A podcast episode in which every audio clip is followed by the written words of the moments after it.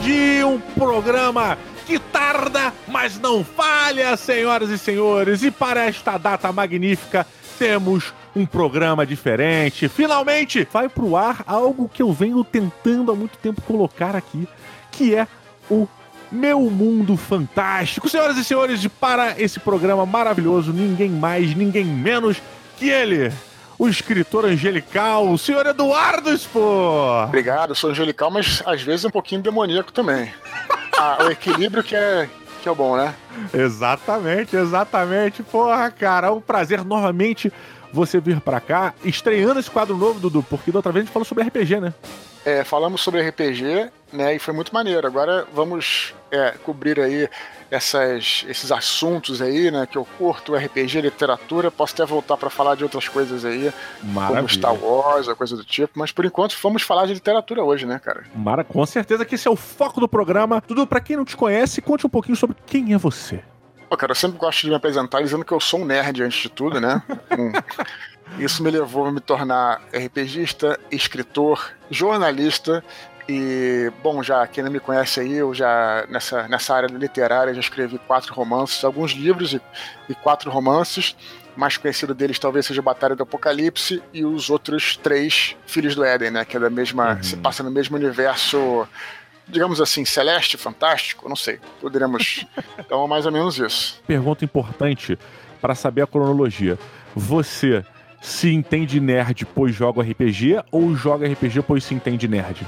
Cara, eu acho que eu diria que eu, eu, sou um nerd antes do RPG mesmo, porque eu acho que a minha nerdice começou com Star Wars. Quando eu tinha 4 ah, anos de idade, fui ver o, o Império Contra-Ataque. Acho que ali começou a minha nerdice. Além de ser um escritor, essa, isso tudo que ele falou, ele também é humilde. Porque ele podia ter deixado claro que ele é um cara que vendeu mais de um milhão de livros aqui no Brasil. e não falou. Mas eu falo porque eu estava lá no teatro comemorando com ele esta, este um milhão de vendas. Olha que maravilha. Uns 10 anos da batalha, né? Foi uma comemoração que rolou, né? De 10 Porra, anos, foi... né? Exatamente, cara. Foi fantástico. Estava lá e. Somado a isso, o Dudu Spor também está com uma super novidade para os fãs de Batalha do Apocalipse e suas obras. Ele está trazendo agora a tetralogia angelical, ou angélica. Eu acho, é, é, o correto é angelical, né? Mas a Angélica acabou se tornando porque foi um apelido que a galera deu, assim, e acabou uhum. se tornando o oficial, assim, né? Apesar de que eu acho que em termos de português, de gramática, nem tá o mais correto, mas para prestigiar o público, né, cara? E o que, que, é isso, Dudu? Conta um pouquinho sobre o que, que tá rolando no Catarse aí, cara. Pô, cara, então, é uma oportunidade única aí, que a galera que gosta dos meus livros, é, e também quem não conhece, né? A gente lançou esses. É, os meus romances todos foram pra livraria e tudo mais.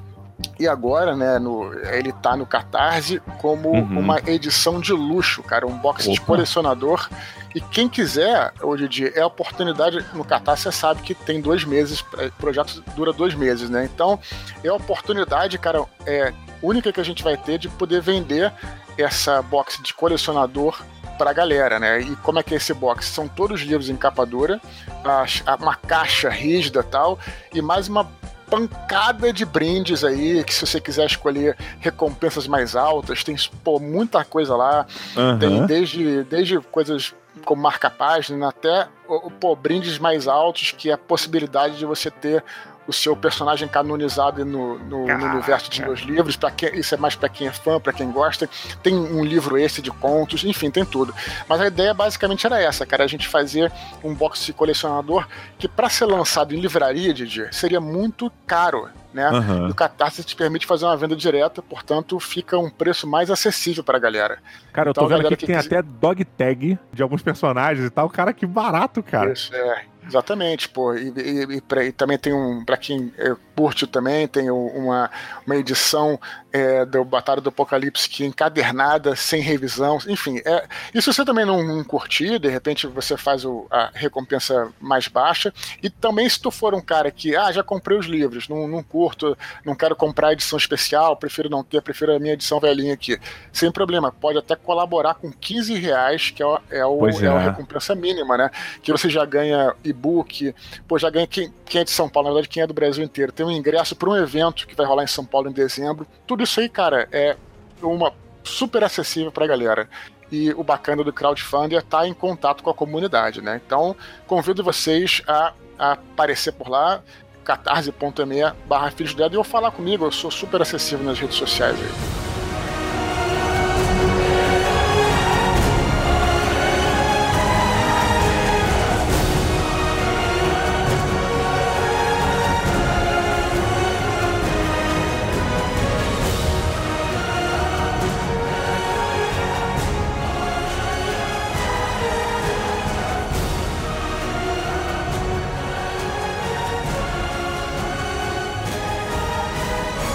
Mas vamos lá, Dudu, começando agora o programa para valer, esse é o primeiro episódio do meu mundo fantástico. Você, Eduardo Spor, sempre pensou em ser um escritor? Olha, cara, é o seguinte, eu acho que, é, é, na verdade, eu sempre pensei não em escrever em si, mas em criar histórias. Isso é uma coisa que sempre teve, porra, no meu radar.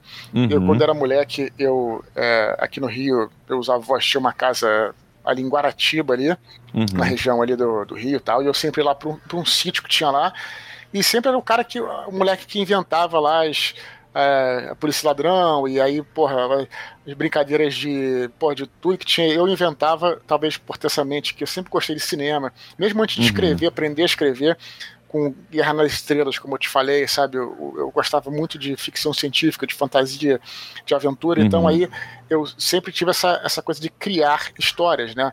E é uma coisa que eu sempre gostei. Engraçado que a primeira história que eu criei, que eu escrevi, na verdade, quando eu fui assistir o ET, o Extraterrestre, filme de 82. Sim. Voltei para casa super empolgado com aquela história e escrevi uma história em quadrinho em que inventei um outro extraterrestre, né? Mas era, era o meu extraterrestre e tal. Então, cara, aí daí que veio uhum. essa, essa.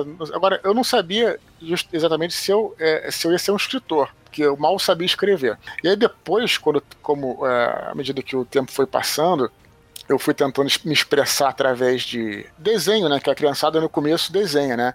Uhum. Mas, cara, eu ah, comecei a ver que eu era muito ruim naquilo.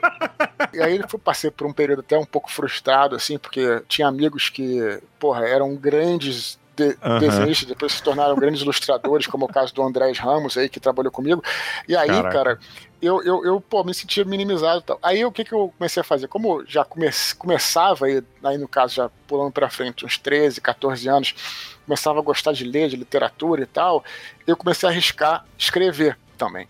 E aí, é, pô, vi que era maneira, e eu vi que as pessoas, por incrível que pareça, liam o que eu escrevia, né? É, minhas, minhas é, professoras de português liam tal. Acho que o primeiro estímulo que eu tive foi um professor de português que leu lá um, um, um pequeno conto que eu fiz e falou: Ah, que legal, vai, vai, vai em frente e tal. E eu continuei escrevendo em, em, cadernos, sabe? Aquele, na, na época uhum. não, tinha, pô, não tinha nem computador na época, ainda mais internet, uhum. que dizia da internet. E aí comecei a escrever lá na, nos cadernos e tudo e, claro, tudo bem né, precário, porque era uma criança, afinal de contas, uhum. mas me ajudou. E aí eu vi, poxa, então de repente eu posso é, seguir nessa área, né? Então aí eu vi que a literatura talvez fosse um, um caminho para expressar, né?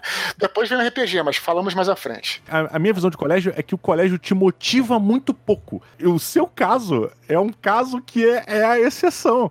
Porque me parece que o colégio, ou aquele professor específico, ele foi o seu motivador. Um dos seus motivadores, né? Pelo que você colocou, a seguir nesse, nesse caminho. Que foda, cara. Na verdade, eu acho que a gente não tem como colocar uma, uma parada assim é, generalizada, né? Eu acho que uhum. tem professores e professores, situações e situações, né?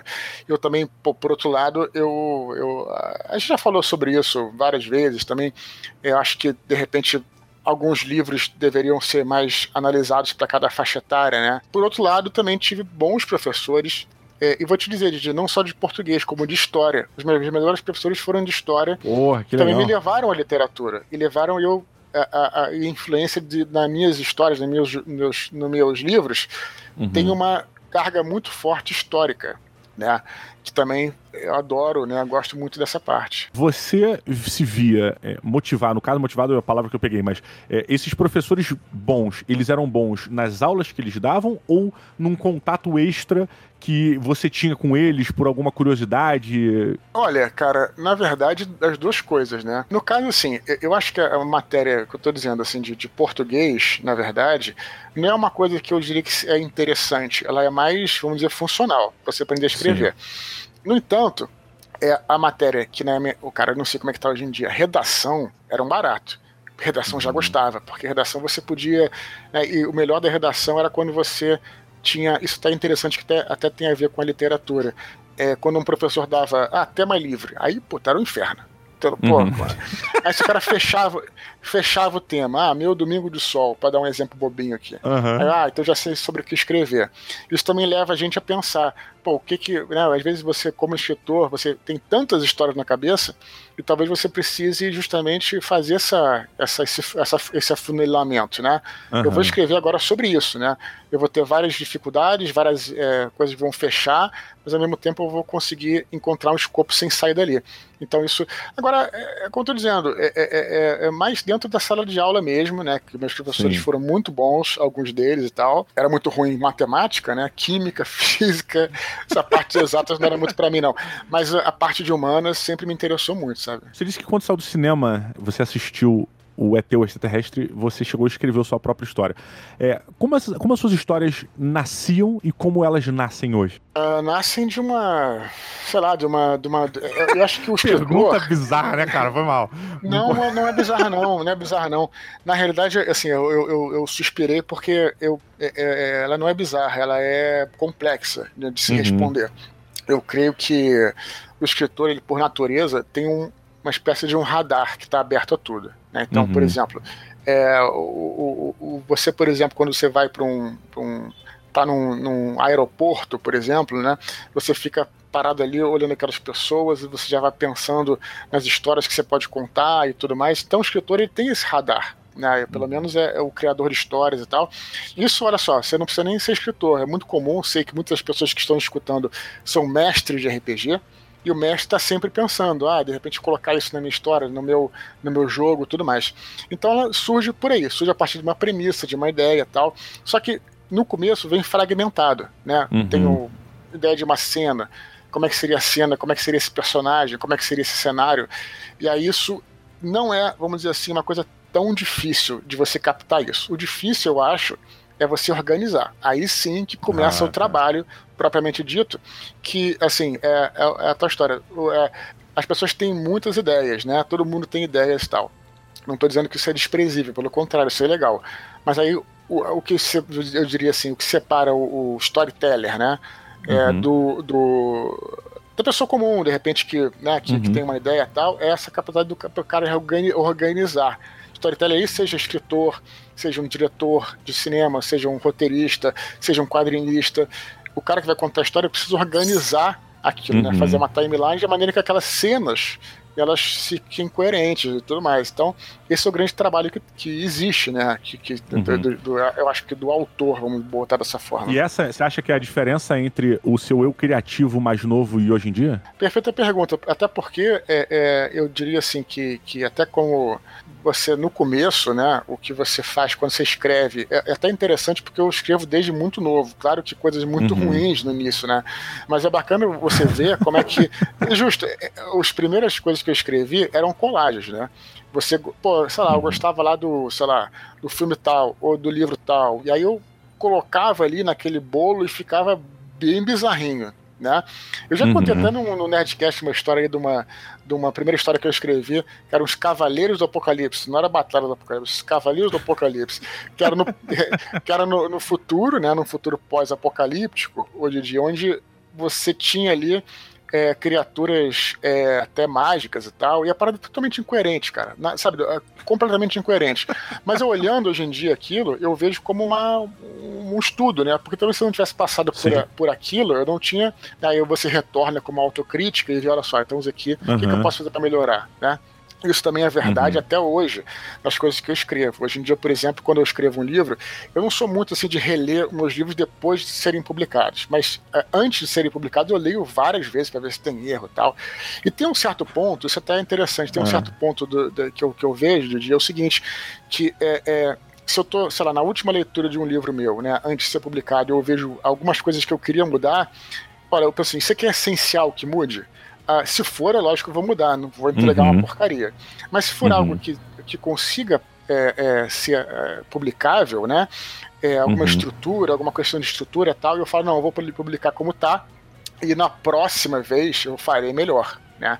E um ah. exemplo muito prático disso é um livro que eu escrevi, um dos, dos, o segundo Filhos do Éden, que é o Filhos do Éden Anjos da Morte. Né? Ele se passa todo no passado, na verdade, é a história que começa na Segunda Guerra Mundial, um personagem que atravessa o século XX, passando por todas as guerras. Só que entre esses, uma aventura e outra dele, tem um flash forward, que é que se passa no presente, que são os personagens lá do primeiro livro fazendo uma missão. E aí eu coloquei é, intercalado, né? Então, assim, por exemplo, tinha um capítulo do cara no passado e um capítulo no presente e tal.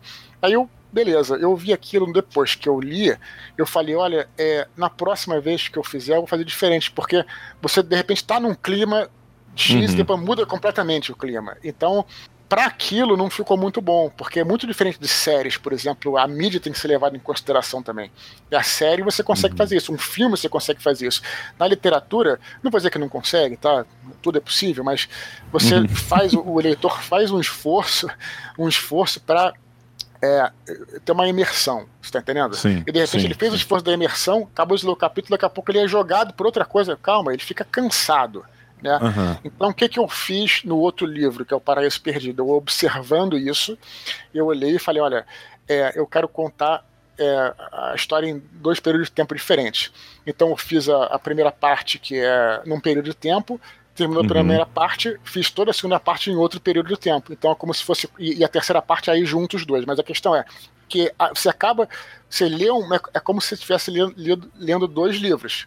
Você acabou a historinha, sim, sim, sim, você, segue, você segue sem parar aquela historinha, acabou, segue uhum. sem parar a segunda historinha sem ter muitas interrupções. Então, só, pra, só tô falando isso para é, te explicar, para te explicar assim, para te responder que uhum. é, essa coisa de você é, fazer essa, essa autocrítica, né? E, e, observando como é que você pode melhorar. Errar é super comum. Se você não também não, nunca escrever e nunca tentar, se você não errar, você é que você não vai fazer nada nunca mesmo. Então faz parte você cometer erros, né? A realidade, é, ela é o que é. Ela se justifica por existir. É isso e ponto. A ficção, ela precisa ser justificada para que você acredite na existência daquilo ali, na existência fictícia. Então, por exemplo, é, estamos eu e você andando no mundo real pela rua X, pela Fernambetiba, lá na beira da praia, batendo papo, tomando picolé. De repente cai um meteoro no mar e sai um robô gigante de lá.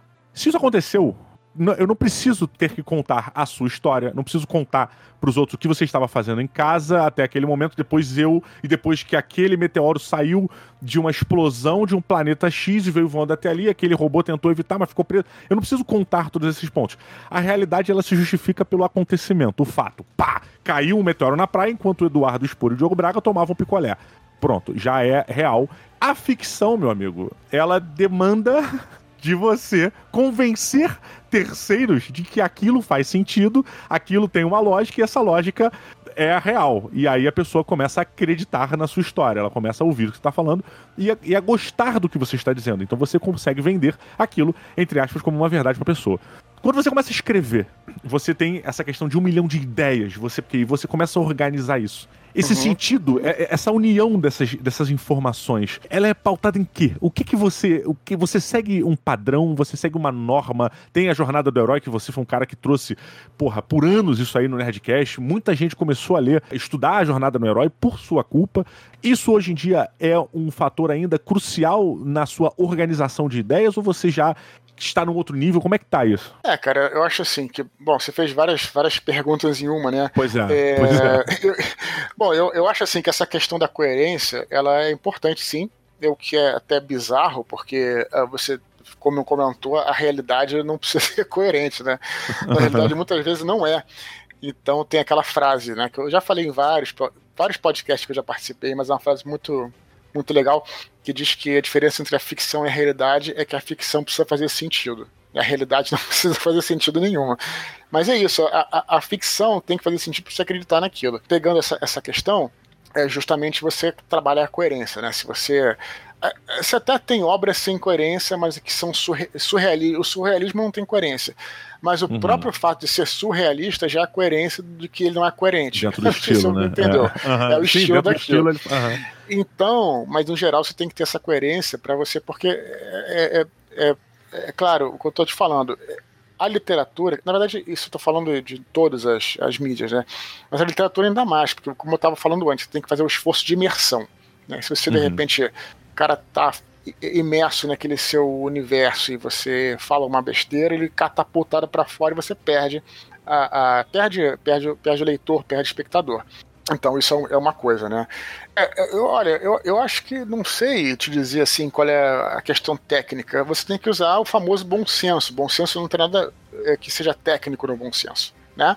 É você justamente você ter o bom senso daquilo. Tem coisas, por exemplo, que até são maneiras, até são coerentes, mas o bom senso te, uh, te uh, leva a não falar aquilo. No caso, eu também sou movido pelo desafio, né? É, para dar um exemplo bem uhum. prático, quando eu escrevi o Batalha do Apocalipse e escrevi, anunciei o segundo livro, muita gente pensou que eu ia escrever um outro Batalha do Apocalipse, com a mesma pegada, com caras, uhum. heróis superpoderosos e tal. E no Filhos do Herdeiro de Atlântida, que foi meu segundo livro, o primeiro da trilogia Filhos do Éden, eu fui no caminho inverso. Eu fiz uma, história bem mais humana, é, sem grandes né, heróis e tudo mais.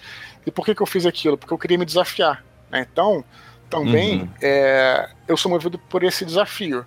Eu até brinco dizendo que eu tenho muita dificuldade de escrever, né? Assim, eu escrevo primeiro um capítulo, aí depois eu, puta, sabe, é, é, é, fico achando que tá ruim, torno a re revisar e reescrever e tudo mais e tal.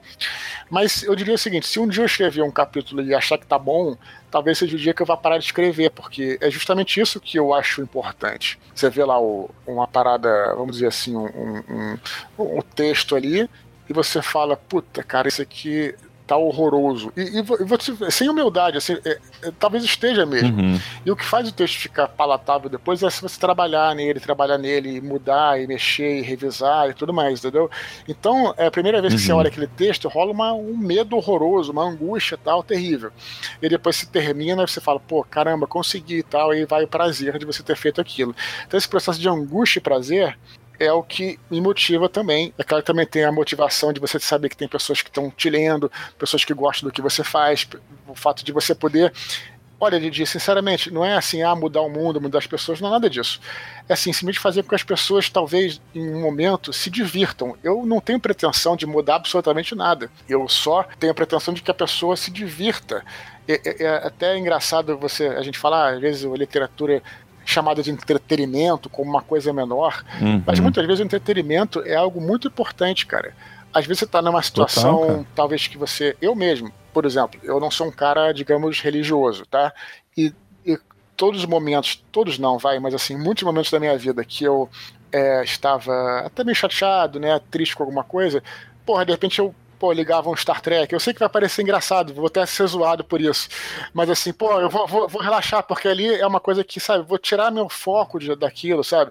Então, de repente, um, um bom entretenimento, né, pode, sei lá, cara, de repente fazer uma diferença, como eu tô te falando, não pensando que eu vou mudar ninguém, né? Então acho que isso aí. Mas eu acho que é uma, é uma contribuição que você faz, de uhum. certa maneira. E, e, eu concordo muito com isso. Eu acho que a gente hoje em dia, é, a gente está na era do entretenimento, né? tirando, tirando o Coliseu, que eu acho que não deve ter existido nenhum entretenimento mais impactante uhum. do que aquela merda. Uhum. É, a gente hoje vive numa era do entretenimento onde o entretenimento ele é a nossa religião. Eu tenho dificuldade de dormir sem ver algo. É quase que como rezar antes de deitar. Beira o inconcebível eu dormir antes de absorver algum conteúdo de entretenimento, que seja um stand-up, que seja um filme, que seja um episódio de uma série, que seja um quadrinho ou até jogar alguma coisa. Mas eu preciso, é como se fosse um detox. Chega no determinado momento, meu corpo ele está pedindo diversão. Relaxar, né? Exato, exato. Você citou o exemplo da série, de, pô, vou assistir uma paradinha.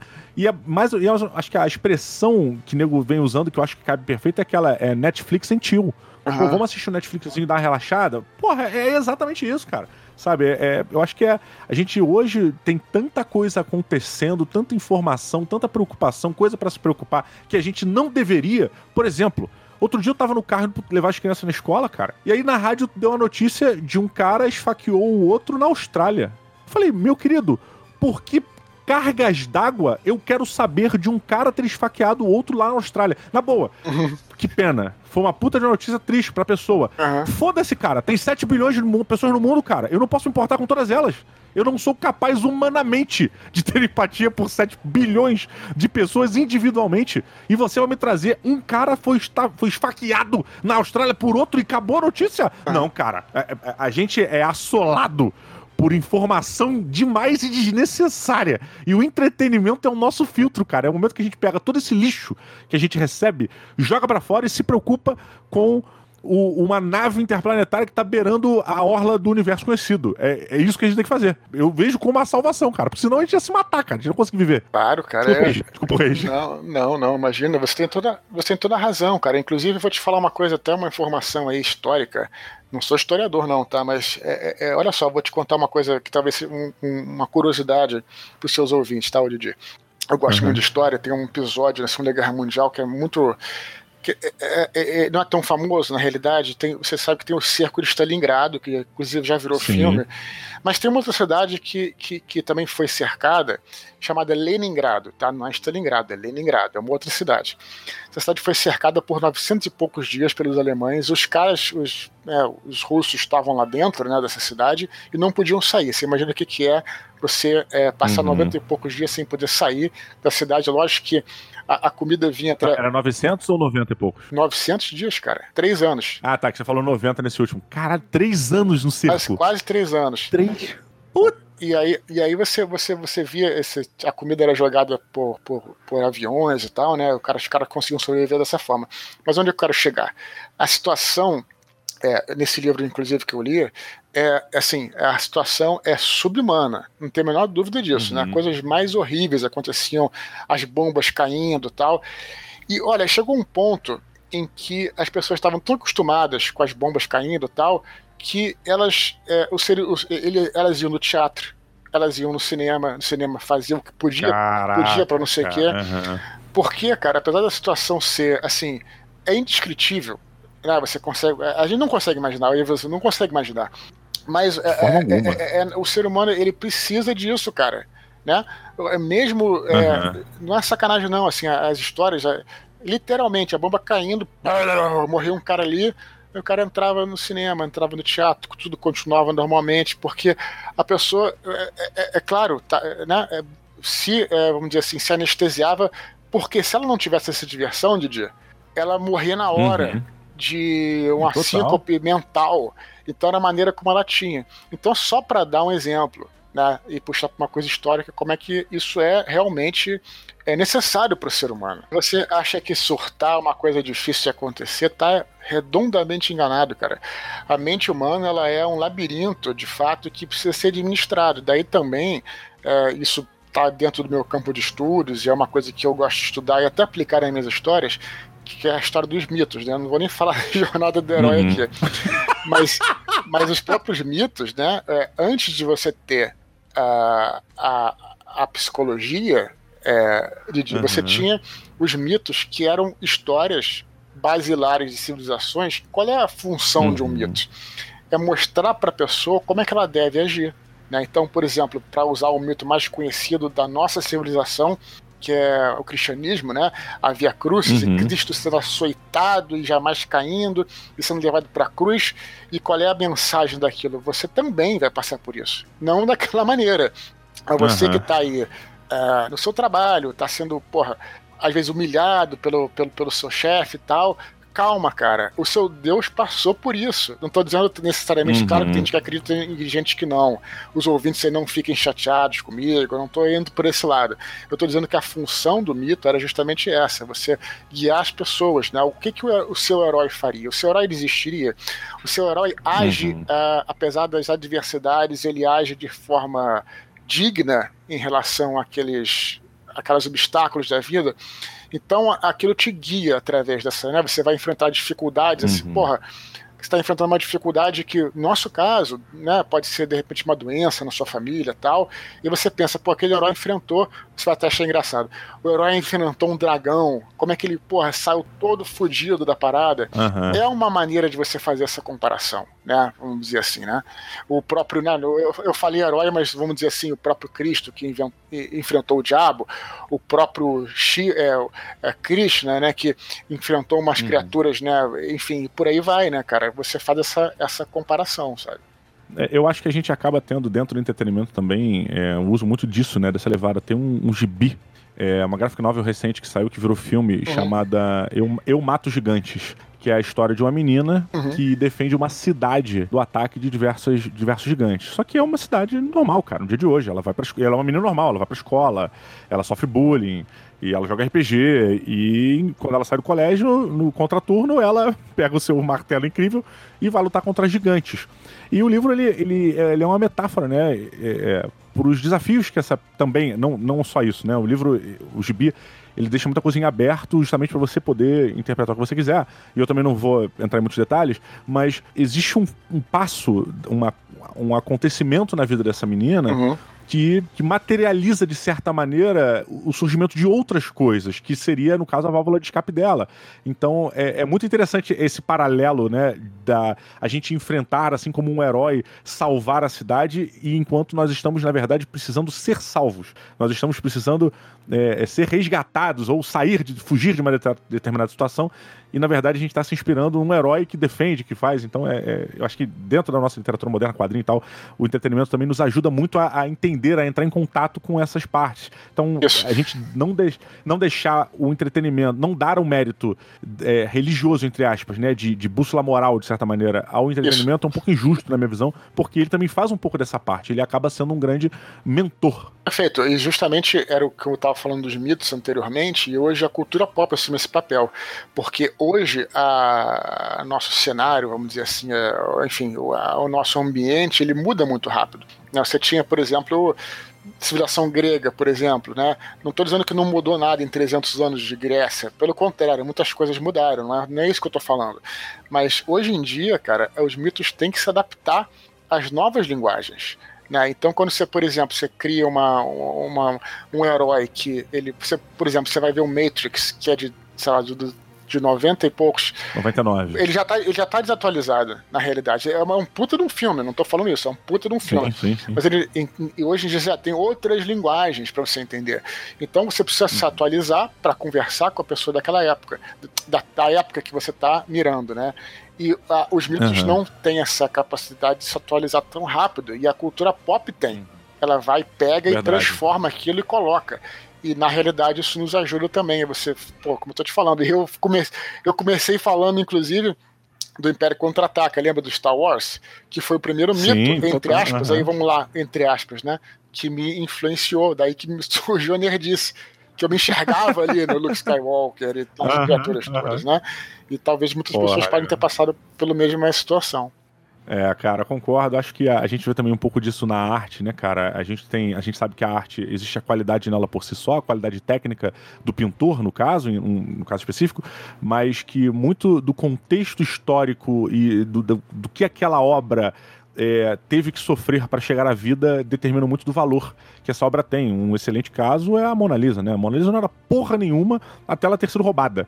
E ela foi roubada e, puta, puf, Mona Lisa. E virou o que ela é hoje em dia.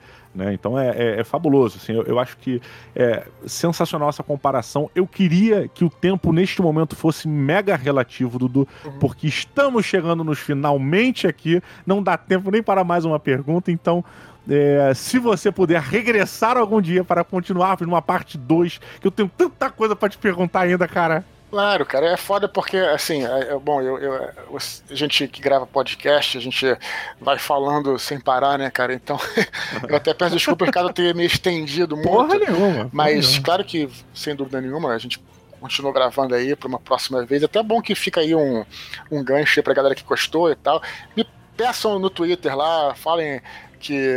E falem também pro, pro, pro, pro, pra galera aí, pro, pro Didi pra me chamar de novo, que ele, que ele fala que chama, mas, Opa, mas demora maravilha. pra chamar, demora pra chamar. Não. Então... Porra, cara, nem vem com essa. As agendas que são foda, cara.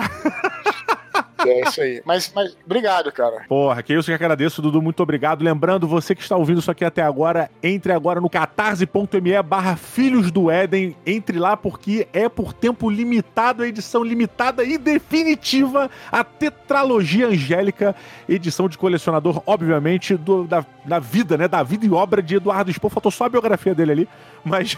Espero que nunca façam. Espero que nunca façam a biografia minha, por favor, cara. Cara, vai ser tão foda, porque a gente não teve tempo. Eu queria queria saber das suas viagens, eu queria saber da, das suas inspirações básicas dentro dessas viagens que você buscou. Pô, cara, cara, tem tanta coisa curiosa para saber sobre você e de você transbordar esses livros que você faz, que é injusto só um programa. Então, galera, a gente vai ficando por aqui. Dudu, muito obrigado. Galera que ficou ouvindo até agora, pessoal do PicPay, muito obrigado a todo mundo que esteve, que acompanhou e compartilhou. Eu tenho certeza que a galera tá compartilhando agora. Um grande abraço e até a próxima. Valeu!